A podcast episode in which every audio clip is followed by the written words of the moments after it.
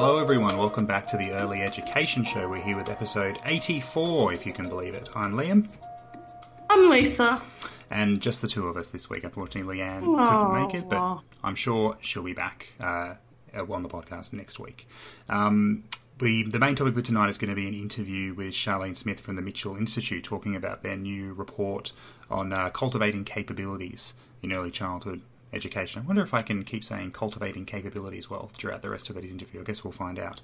Um, we re- we really appreciate um, Charlene coming on the show. We should say, I guess, a couple of things. One, the Mitchell Institute do some fantastic work uh, in the early childhood space in terms they of promoting. Do, they do. They? Yeah, we mentioned. I think we'll mention that in the interview. But um, we should also um, mention that you know Charlene is also a Patreon of the, the show. She she sort of uh, shows she's got very good taste. She's got very it? good taste. So um, I guess we want to you know, thank uh, Charlene for that. Now I'm probably too embarrassed to say it when we're when we're talking to her, but um, just probably a good reminder to everyone if you know if you, you, for some reason you think this show is worth supporting, you can go to patreon.com forward slash early edu show.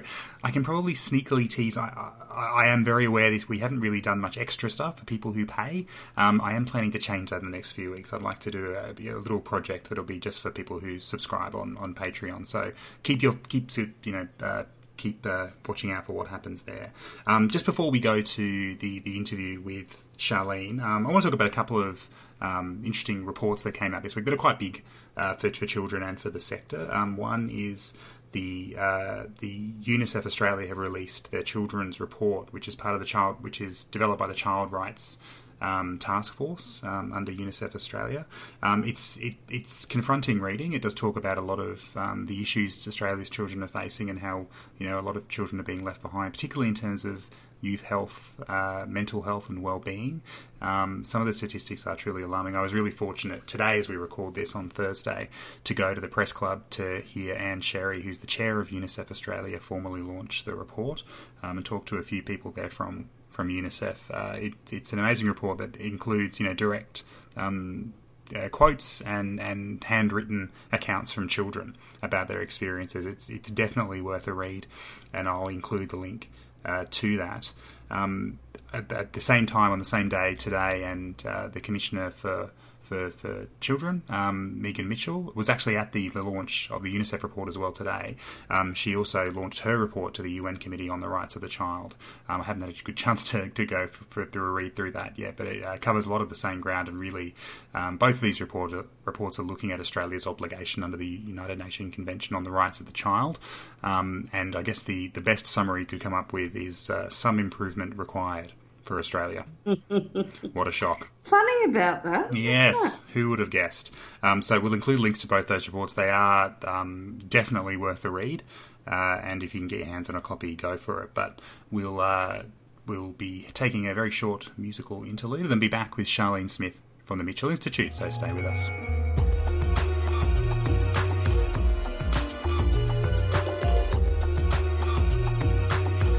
All right, we're very excited now to be joined by Charlene Smith from the Mitchell Institute. Finally, we've been trying to get people from the Mitchell Institute on uh, for, forever on the podcast, and we've had you and Megan in the last uh, sort of two weeks. I should say, welcome, Charlene, to the Early Education Show. Thank you so much for having me. We're, we're very has, excited to be involved. You've been on before, uh, haven't you?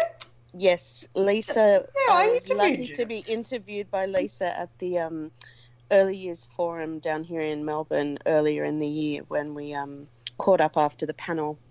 I think this is the I first big solo thing for you, though, Shelley. This is you, but this is well, you'll you'll appear in the title of the podcast. That's that's the important yes. distinction for me. This is my moment to shine. This is it. um, well, so uh, Charlene, why don't you uh, tell us a bit about yourself? What's your background?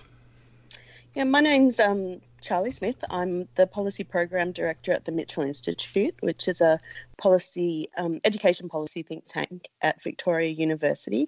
I've been with the Mitchell for about a year, and I look after the policy team there. Um, so my role is essentially it's one of those dream jobs where you get to work with a really high performing team of awesome humans, and I um, I get to help our policy fellows and analysts come up with ideas for reports and um, workshop with them to get them from ideas to things that get launched out into the big bad world.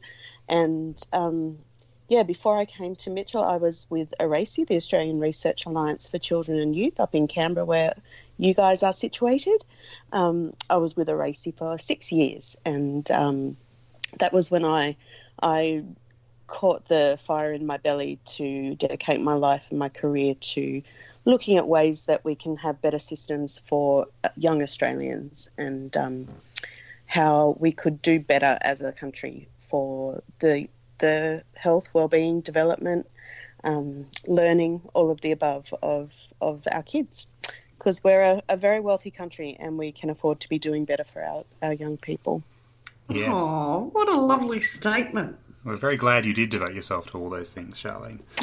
Um, wonderful. Now, I, I, don't think there's too many people who are at least regular listeners of the podcast who don't know who the Mitchell Institute are. And we did have Megan on uh, just a couple of episodes ago. But, um, you know, what do you t- tell us, uh, you know, again, just about the Mitchell Institute and what you do and um, what, what you guys do? Uh, that's pretty special and amazing. Well, everything we do is special obviously, and amazing. Obviously. Um, what what we do is we have a look at the education policy environment and we look for areas where the system isn't quite perhaps living up to the, its full potential and um, especially areas where there may be inequities or um, issues that are meaning that not all young Australians have the same opportunities as one another in their educational journeys. So, over the last couple of years, that has brought us to a focus majorly in early childhood education and care uh, and the preschool slash kinder uh, policy conversation. Uh, we've also done quite a bit of work in the uh, end of schooling, the kind of school to work transitions, um, the transitions from uh, senior schooling into either tertiary education or vocational education or to the workforce. Um, we try to look across the whole spectrum of education from kind of birth to 24. And my particular focus is, well, as as you both would know, um, my passion's for the early years. Um, but we, we try to be across the whole system as much as possible and working for better opportunities for all young Australians. Well, we totally understand your bias for the early years, Charlene. You're in you're in good company here. That's okay. Um, really? Yeah, absolutely. Aren't I on the too late education show? No, that's a spin off we're planning for later. But um, oh, okay. So uh, we look as if we need an excuse to have the Mitchell Institute on, but we do have a, a good reason this time. You, have recently released a, a new report. Um, people may remember Mitchell Institute has contributed some great stuff to the discussion around, particularly the early years. So two years are better than one. It's probably the most well known one. You've recently uh, uh, uh, released a report which is titled "The Capable Country" and is about this idea of capabilities in education. Do you want to sort of give us a big picture summary of this report before we sort of delve into some of the details? Sure. So this report um, emerged from a an international fellowship that we had with the wonderful Professor Bill Lucas from the University of Winchester in the UK. So Bill's a professor of learning and he's the director of the Centre for Real World Learning at the University of Winchester. And his particular passion in the world of learning is about capabilities, how important it is that our education systems set up all young people with not just with the knowledge and the skills they need to get on in life, but also with the capabilities to draw all those skills together and apply them to um, all of the things that are going to come up, up that young people are going to come up against as they navigate their futures. So, about, oh gosh, probably around about this time last year, we first started having conversations with Bill about the report that was going to come out at the end of his um, time with the Mitchell Institute. And he had this idea for, um, for presenting a kind of the Melbourne Declaration was about 10 years ago. And in the Melbourne Declaration, Australia said we're going to commit to um, an education system that grows capable learners who are confident and creative individuals. And how are we going on that goal? And um, one of my very early, um, slightly uppity um, interjections was to say, well, we've got to start it from the early years and take it all the way through to post school because it can't just be about school. And um, yeah, I remember Megan saying, "Well, you can work with Bill on that one then." So, so I kind of docked myself in um, because I really found that to me, when I was reading some of the stuff that Bill had written about capabilities, I was like, these are all the things that people in early childhood development know and build and that are just core to quality early learning environments. It's um it's something that in early childhood learning, development, care, all of those things combine to foster these skills and capabilities in young people. And it's so, um, I want to say it's so core to good practice in early years. And it seems to me that um, the early childhood sector does a really beautiful job of not sacrificing anything in terms of quality or content, but being sure that that the approaches and the pedagogies are suitable to encourage children to um, to build their capabilities to become attentive and responsive to learn how to take turns um, learn how to play together have conversations all of those so, things that are so hang on. I think i'll just keep going I think my mind is kind of blown here. Are you actually saying that maybe the school sector could learn something from the early education sector? I do. and, actually, and, and actually, Lisa, I will be so radical as to say something from the early education and care sector because I think what we see as young people go from, um, if you think about what people know young children need from birth, um, people know that a baby needs to be fed, clothed, and cuddled, needs to have its nappy changed, needs to be put to bed. So it needs all those caregiving things. That's the kind of core things that everyone understands a tiny little baby needs. People don't necessarily understand a tiny little baby also needs to learn and to develop their um, their rapidly growing brains. That this is such a core time. Those kind of first thousand days is such a vital time when all of the um, synaptic growth is happening and all of the new connections are happening in the brain and children are first learning how to communicate. They're first learning how to recognize emotions in other people and in themselves. They're they're absolute they're not just sponges um, in those really early days. They're also um, receptive responsive human beings. So from from the very earliest days we know that children need education and care um, those of us who are true believers know that in our core. but you see, as as as little people progress from those really early days through into kind of the early years of school and beyond into high school, uh, senior secondary, and even beyond that. While, of course, it's so important that they become more sophisticated, more independent, more able to, to think critically, more able to problem solve on their own, more able to make their own choices. All of that stuff is so important, of course. But as that happens, it seems like we just take the care out altogether. And I think that part of what's really important in the capabilities that we're talking about, the ones that we're hearing from industry that are missing are things like communication skills, things like the ability to work in a team, things that are really about relating to other human beings that we know grow in an environment of relationship. And so I think it's really important to think of how capabilities are cultivated, not just in terms of a kind of an instruction, because you can't just stand at the front of a class and cultivate someone's capabilities. It doesn't happen.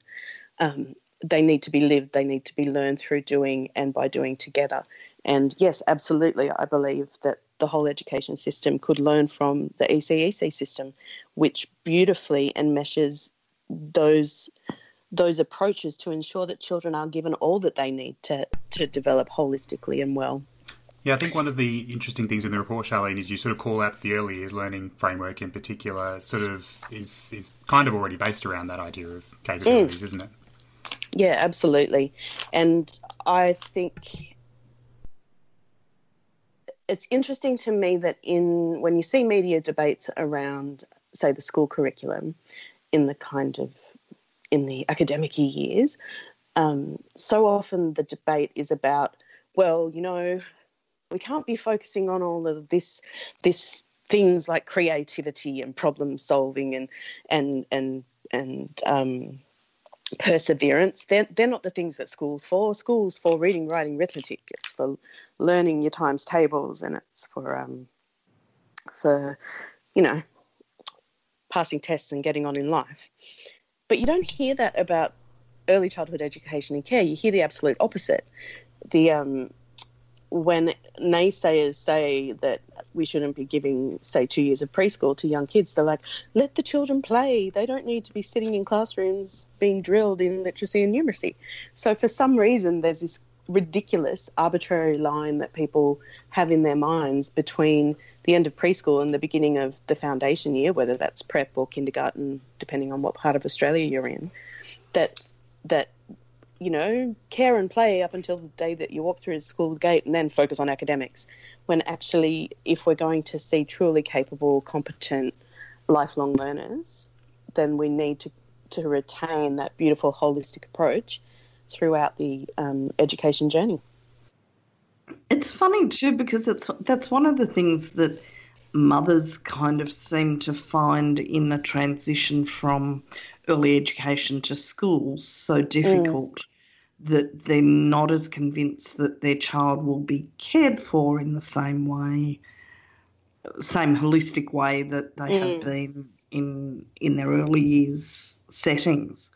And often yeah. early years teachers say we want schools to be more prepared for the children we're sending them rather than us having to prepare children yeah, yeah absolutely.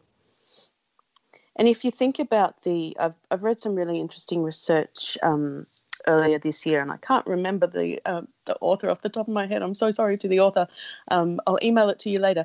Um, but talking about how when we're when we're thinking about children entering school, rather than thinking about what's the right age for kids to start school, we need to be thinking about what are the developmental needs of children and that actually when you're taking a child say from an early childhood education and care setting into a school setting what you're doing is you're quite abruptly reducing the amount of personal contact that that child has with an attentive caregiver just in terms of the ratio jump that happens mm.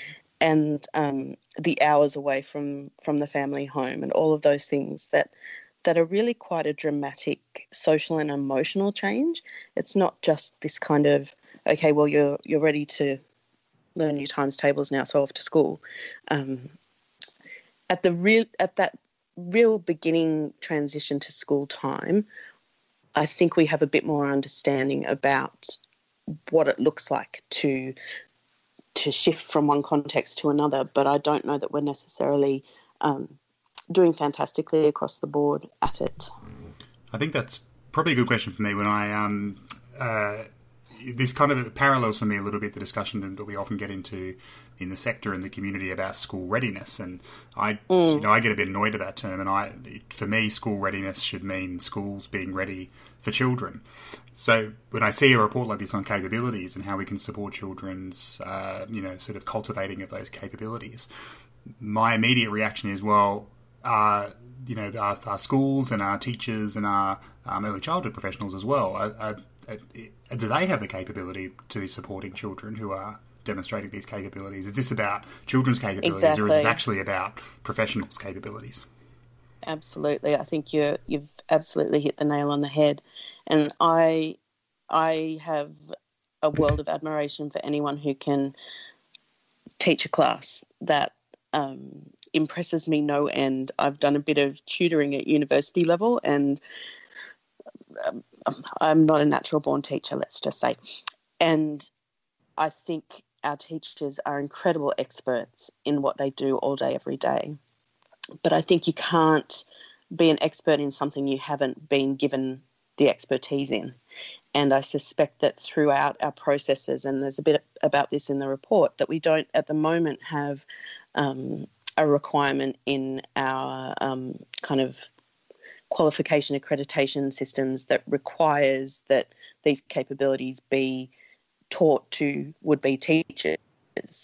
Um, and with the kind of rapidly um, transforming world of work and technology and information and everything that's going on, um, I think some of the the the structures and the systems that are notoriously hardest to shift in this country are for example, universities, where the way things have been done has been excellent and world leading, but things have changed so quickly that um, they're not necessarily as nimble to adjust and and the instructors at every level don't necessarily themselves know how to teach someone how to teach someone um, and as you go up as you go up that that hierarchy of training and um, and capacity building you don't necessarily have that across the board. And that's one of the really um, one of the reasons that we we call in the report for some long-term commitment from government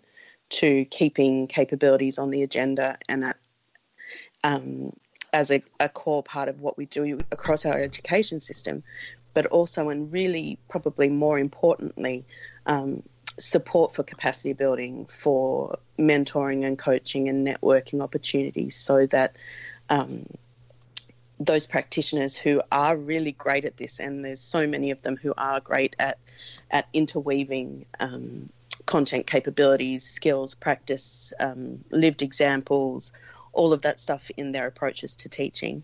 Um, and for those who are not as confident to do that just as part of their daily practice, um, if they could be supported to have ongoing professional development and um, and all of those things to enhance their confidence, I think we could we could really maintain this really quite forward thinking education system that we do have. Could I just ask you? We've had uh, Liam and I, and you obviously, because you wrote it, have got the advantage of knowing what the capabilities that you're talking about are. Can we probably just... should have defined that at the beginning. Yeah. Whoops. Yeah, so what guess... what capabilities were you looking at, and what are they? And tell us about the capabilities. Yeah, so for the purpose of purposes of this report, because we were specifically talking about the Australian education system and particularly how it's um, the kind of reforms and efforts that have happened since the Melbourne Declaration, we've framed the, the thinking for this report in terms of the four capabilities that are listed alongside literacy, numeracy, and ICT in the national curriculum, so the National Foundation to 10 curriculum. And those capabilities are critical, critical and creative thinking, uh, personal and social capability, ethical understanding, and intercultural understanding. So they're all oh, they're concepts of how you think and how you get along in the world and with other people as opposed to the content of what you learn. It's um, it's the way that you you learn and the way that you demonstrate that you've learned things and the way that you can then apply those to your life. Um, you'll hear from those um, classifications that three of the four of those are very um, interactionist, very human capabilities. So the personal and the social, the ethical understanding, the intercultural understanding, all of which recognize that in order to be successful in life and throughout your learning journey, it's becoming more and more apparent that the things that that humans need to be able to do are the things that computers can't do. And that's be people and get on with each other and find ways to collaborate and communicate and respect one another. Um, so you might have heard capabilities referred to as 21st century skills or as attributes or competencies, non cognitive skills, which I hate, um, soft skills, traits. They're all these kind of buzzwords that different people use for different um, purposes. But basically, what they're called in the Australian curriculum and what we call them in our report is the capabilities. Thanks for that, uh, Charlene. So, um, and I know you sort of touched on these uh, in the, the, the, in the last question we were talking about, but the report also I think has some specific recommendations for governments. You obviously included long term planning there. But do you want to run through, I guess, what you're suggesting the government really needs to do to, to I guess, improve the um, cultivation of of the cultivation? Of, I was about to say the cultivation of yeah, capabilities. Let's go. cultivation of capabilities in education settings. Yeah, so I think one of the things that really drives me, aside from um, as we spoke of earlier, my dedication to getting the message out about how important the early years are for learning and development. The other thing that really drives me and drives the work of the Mitchell Institute is the idea of educational opportunity for all. And while many of us may have grown up in environments or um, households where the capabilities were something that just happened because of um, the resources that were available to us, the activities that we were able to access, the relationships we had with adults and peers and siblings and friends. Um, but the reality is that for a lot of Australian kids, their home environments are not necessarily um, going to be a great place for them to learn how to get on with others. Um, they might not have access to extracurricular activities that that have a um, have a cost at- attached to them. They might not live in areas that have all the opportunities that kids in different parts of the country have. So, what we really think is important is that the government commits to long term commitment to keeping capabilities on the agenda for um, national frameworks and curricula so that the whole education system is configured to ensure that all Australian children have the opportunity to build these capabilities in their learning journeys. Um, it's one of the reasons that we're such advocates for the um, two years of universal preschool. We know that the first five years is such a, a vital time for when when children's executive function, their self regulation, their behavioural and emotional regulation develops. But not all children have the opportunity to um, to be in environments that really support those things to develop and grow in the best way. And the best way that we as a society can ensure that the most children have the most opportunity to learn as possible is through universal provision of services and um, and systems like like preschool and um, and through the schooling system. So yeah, one of our concerns is that if if for example um, capabilities were to be de emphasised in future iterations of the national curriculum at the school level.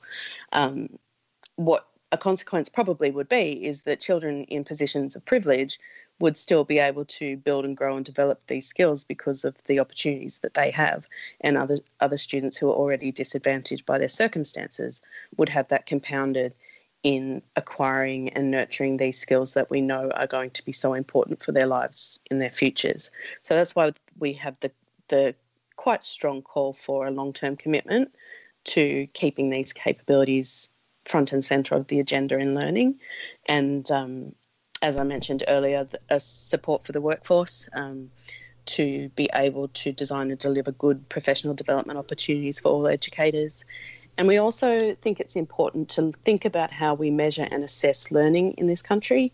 Um, I, I, I know that uh, ECEC is not guilty of this, um, but the schooling system and the, the post schooling system so often, often is about teaching to tests and tests that are well, to not. Be fair, that's what they're asked to do.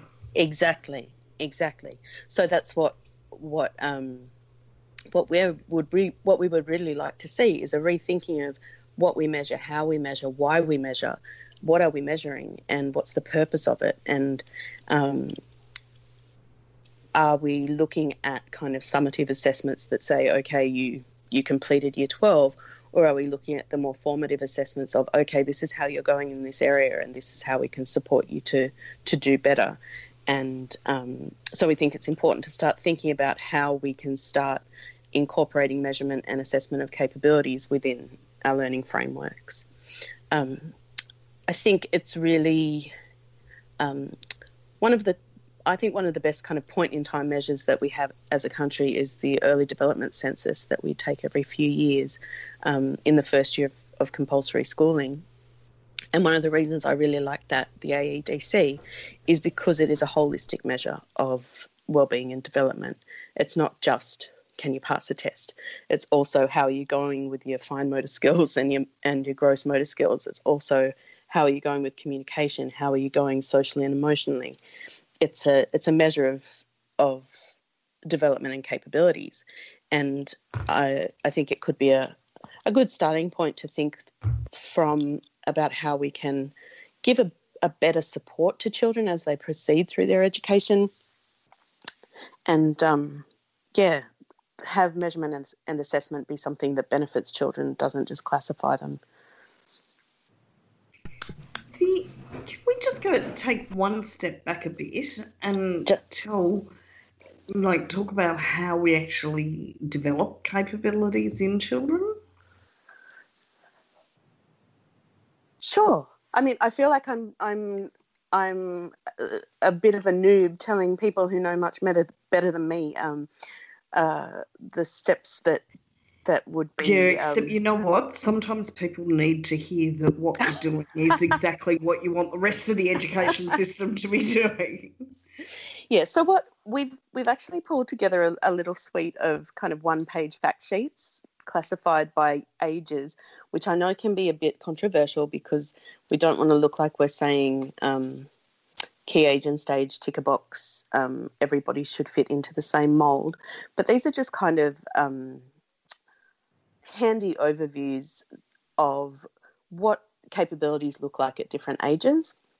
So in the early years, um, the kind of zero to two one, we're saying that a, a, an infant, a zero to two year old, can notice the world around them, they can recognize the people who care for the, for them. They're starting to pick up on words and meanings, and and they're seeing actions and reactions. So when I say, "Oh, you're just beautiful," and do a big smiley face, they're learning to smile back at me and and recognize that that person going, "Aren't you so beautiful?" with a big smiley face is happy and, and not feels joy actually mad or yeah that they're showing joy to me that they that they have affection for me and i might not have the words to communicate and understand that yet but i'm starting to recognize um, actions and reactions in other people and so some of the ways that we know really help really small children to to learn and pick up um, capabilities like um, really early pre-literacy pre-numeracy early language skills are things like talking with them, um, singing songs, making eye contact, playing games, being over expressive in our emotions, um, modeling what we want to happen, um, letting little kids play with tactile things. So these all sound so simple and so obvious to people who do them as part of their bread and butter. But I've heard I've heard stories of people who who don't think that infants are learning at all, and it's like, oh, they are. Everything you do, every mm-hmm. interaction with an infant is an opportunity for their brain to to light up and grow. Yeah, can I? I mean, I don't want to um, cut you off there, um, Charlene, but I think you've actually hit on a really interesting point there, which is we we don't actually we we're at risk sometimes in the sector. I feel like we've been very nice to the early childhood sector this interview, which is great because we do do some amazing things. One thing I think we do occasionally miss is um, really focusing on the, the really simple, everyday uh, things that can really work and can really, really improve things for children. We, we, are at risk sometimes. I think a lot of this is the market based model. We, we kind of think every activity has to be the most mm. amazing activity ever designed, or it has to be Reggio inspired, or if it's not, you know, meeting a certain, you know, template that's been placed online on Facebook somewhere. Exactly what you're talking about is, is the key. Yeah. And, and I don't think we spend enough time valuing and celebrating the, the, simple things that seem simple but can have a profound impact on children. Mm. Yeah, absolutely, and that everyone can do. Um, I these these little like one pages we've done aren't just for educators; they're also for for parents, for families, for any any adult who's interacting with a small child can make eye contact with that child can can do a serve and return conversation where the child's blowing a raspberry and you blow the raspberry back or the child makes that first kind of agu agu little sound, and you go agu agu, and engage in a conversation with them and show them that that we we interact as people, that we're social creatures. Um, all of that stuff is just part and parcel of how little babies learn how to get on in the world. And um, as you know, once we get into the kind of toddler years, the the three to fives, and kids are first starting to really actually be capable of making friends and following instructions and playing with other kids and um, and they're getting those communication skills going. Those are the years when you can be a bit more explicit in in um, guiding them in the development of these capabilities by helping them to notice and understand other people's feelings. So building that kind of empathy and understanding um, that's going to be core to things like ethical and intercultural understanding as they go through school. Um, letting them see that there's different ways to think about things that pe- there's people who look different and sound different and smell different and feel different in the world um, they're becoming more confident more expressive and um, I don't know if you're familiar with the work of Dr. Laura Jana from the States. Um, she's a she's a pediatrician and a former businesswoman who mm. talks a lot about how important the early years are for essentially what we're talking about right now. And she said she thinks it's just this great tragedy that what we start doing when children are about three is we start trying to teach the why out of children. We we start trying to quench their curiosity and little three year olds are like, why? But why? But why? But why? And and she says like, why do we why do we tell them to stop saying why? Because that because curiosity it's really annoying. I know it really really does. like I have a seven and a nine year old, and I can remember the whys. But I think it's that natural, beautiful inquisitiveness of of the child is such an opportunity to to help them. Okay, I don't know why, but let's figure it out together um, to go on a learning journey with them. Um, yeah. Wonderful. And that is, uh, again, like that's what a true teacher does. Yeah. Liam, can I put on my best, um, uh, uh, you know, interviewing kind of hard question, Leigh Sales sort of voice for a minute? go, uh, please go for it, Lisa. I'm, I'm intrigued to hear. As long as, you, as long as you're not asking me any questions, that's fine. I'm worried that I've read the capabilities before in two kind of contexts. One is in in those kind of papers where industry says this is what the school system is doing wrong. You're not producing enough people with the skills we need. Mm-hmm. And the other one is in those kind of newspaper articles where you know the problems with millennials when they get into the workforce.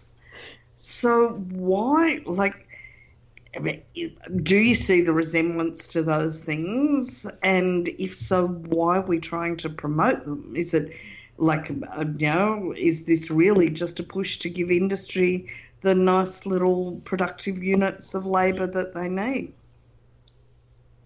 Was that Leigh Sales enough? It was a, it was a little bit Leigh Sales, but it was it was kind of fair enough as well because I've kind of struggled with this same question because I'm like, are we talking about kind of churning out um, future social capital for the capitalist machine, and is that what this is all about? Um, and ask myself that hard question when I'm thinking about this, like, why do we think it matters?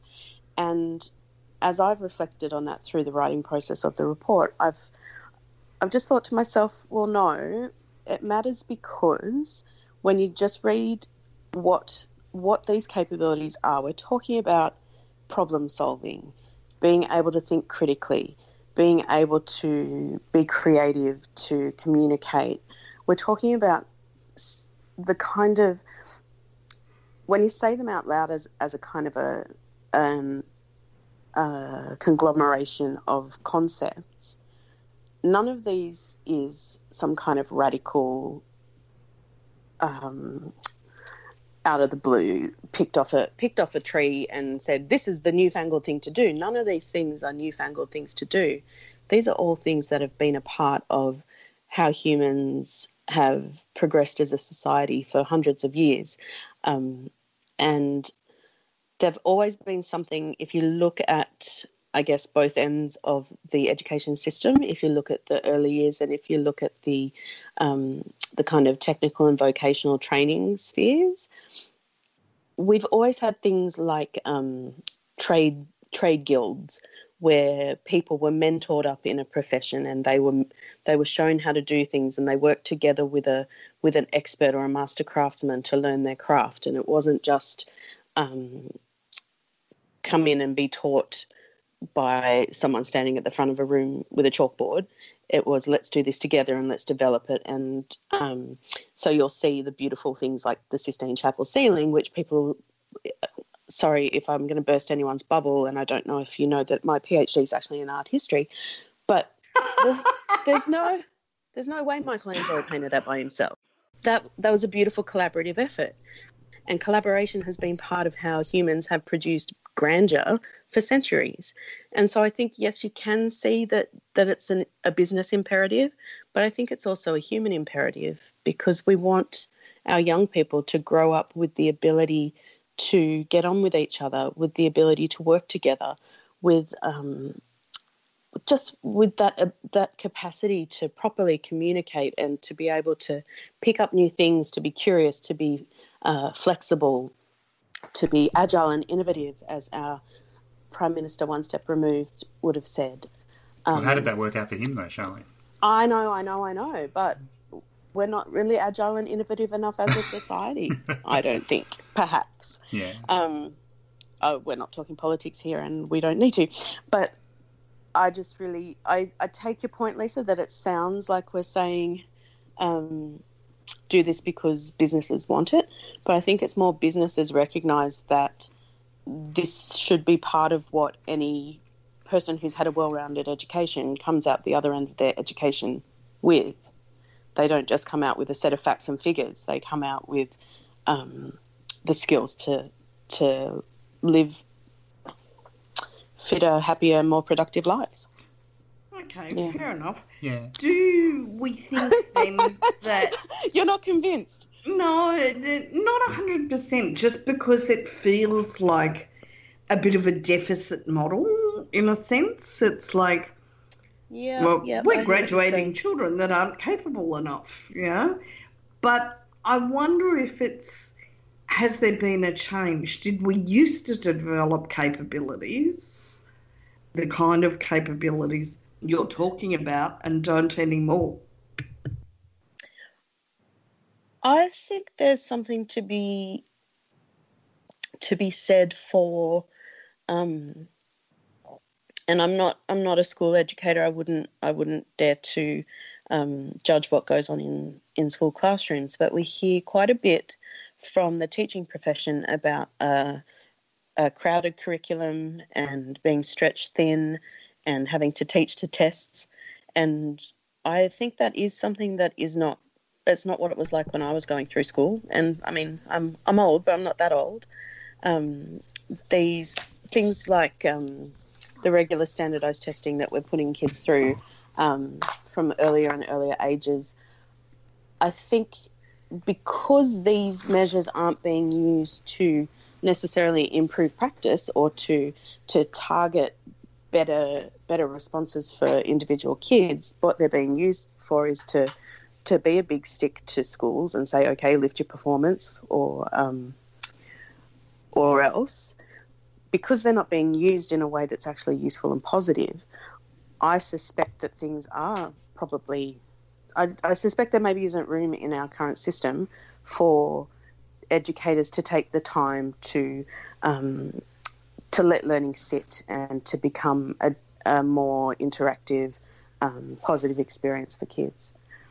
Mm, I think it's a really fascinating subject, and I think it's it's. it's but I think we're we're well out of the early years. So. Yeah, well, but I, I, I think it's a fascinating discussion because I think this is this is a very um, tricky and sensitive point. I think in the education sector as a whole, which is we know so there are there are measures we know. So we look at PISA in, in, for the older years, where we look at the AEDC, the Australian Early Development Census, we, we know there are mm. problems, mm. but that's a tricky discussion if we're talking about, well, we, I think we want to come down on a model where the children aren't the problem. It's the it's the structure and systems that are around them. I think that's what the capability report's getting at. And the way uh, mm. I, I, I, really take Lisa's point, and, and, that occurred to me as well reading it. I, I think the way I, I, tend to think about those things at the moment is that.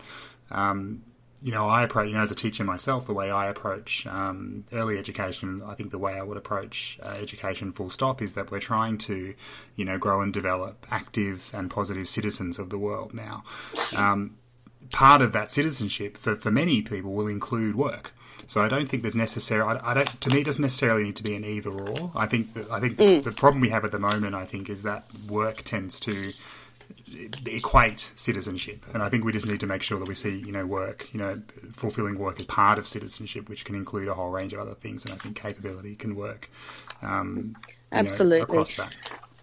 and you'd be familiar with the, the work of the Dunedin study in over across the ditch in New Zealand, where the researchers they're into like forty something years in this longitudinal study of a really um, large representative cohort of a population um, in Dunedin, where they've been able to track people's trajectories through their lives from infancy until adulthood, and they found that if you measure self regulation at the age of three, that it is the best predictor for life outcomes on so many different things, not just level of education, but employment, health, wealth, happiness, well-being. There's there's a whole gamut of stuff that um, that that one little aspect of capability of self-regulation, self-control, emotional regulation, behavioral regulation that if we can get that right with three-year-olds, then we're setting them up to be on a better path. Um, and of course, and yeah, absolutely, Liam. It's not just about will they be a good um, tax-paying citizen. It's about will they be happy? Will they have relationship stability? Will they stay out of the criminal justice system? Will they have um, all of the opportunities that that they should have? Absolutely. Well, Charlene, I feel like we've we've been pretty effective at picking your brain tonight. We really appreciate it. So I wanted to wrap up. So you know, the, the report is quite broad. It, it, it, as you sort of said, it covers the early years right up to you know that, that high school period. Um, if early, if the you know if the early education professionals listening to this or anything like me, they'll have a big pile of reading material that they, you know they've got to get through. We've had some even just this week. We've had a lot of really interesting reports on children's rights come out. But you know what you know, give us the pitch now of why you think this is this is really a great document for educators to, to read and, and go away and have a think about.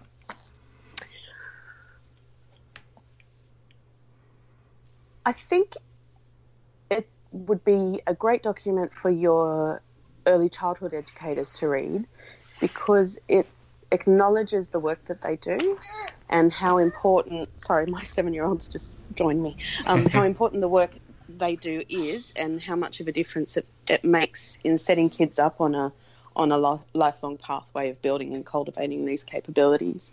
Um, I think it also is it supports the idea that rich learning environments in those early years are essential for all children, and that um, the the core documents that we have underpinning our early childhood education system here in Australia, the EYLF and the, the quality standards, that they acknowledge and reflect the importance of things um, things beyond content learning that are offered to young children through early learning environments.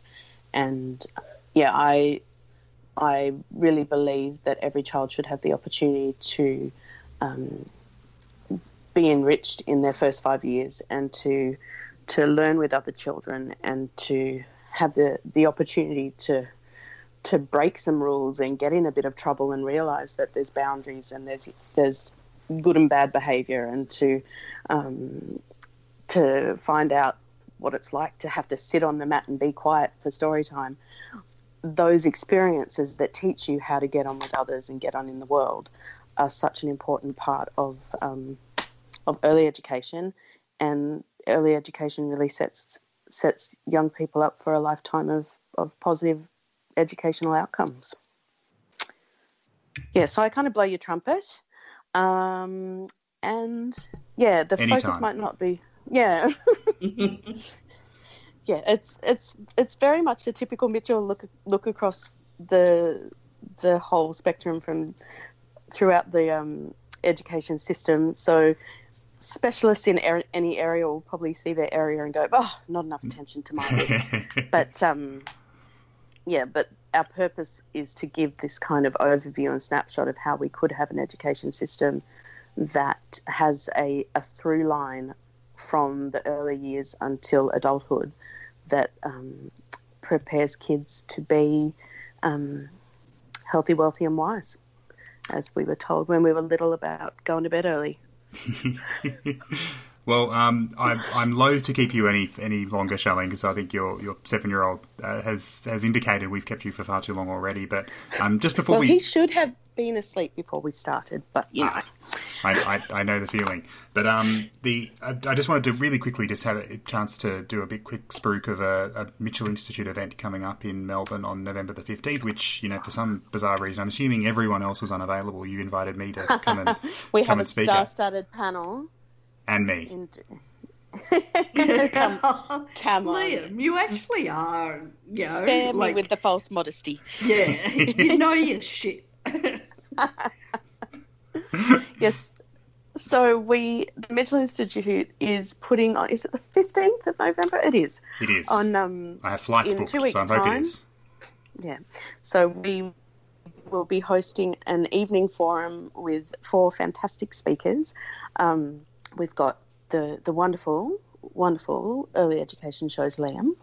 Um, we have Alice Gagnon from the Parenthood, and Kim, I want to say Davidson, but I might have forgotten her surname just while I'm talking to you. Davidson from ECMS um, down here in Melbourne.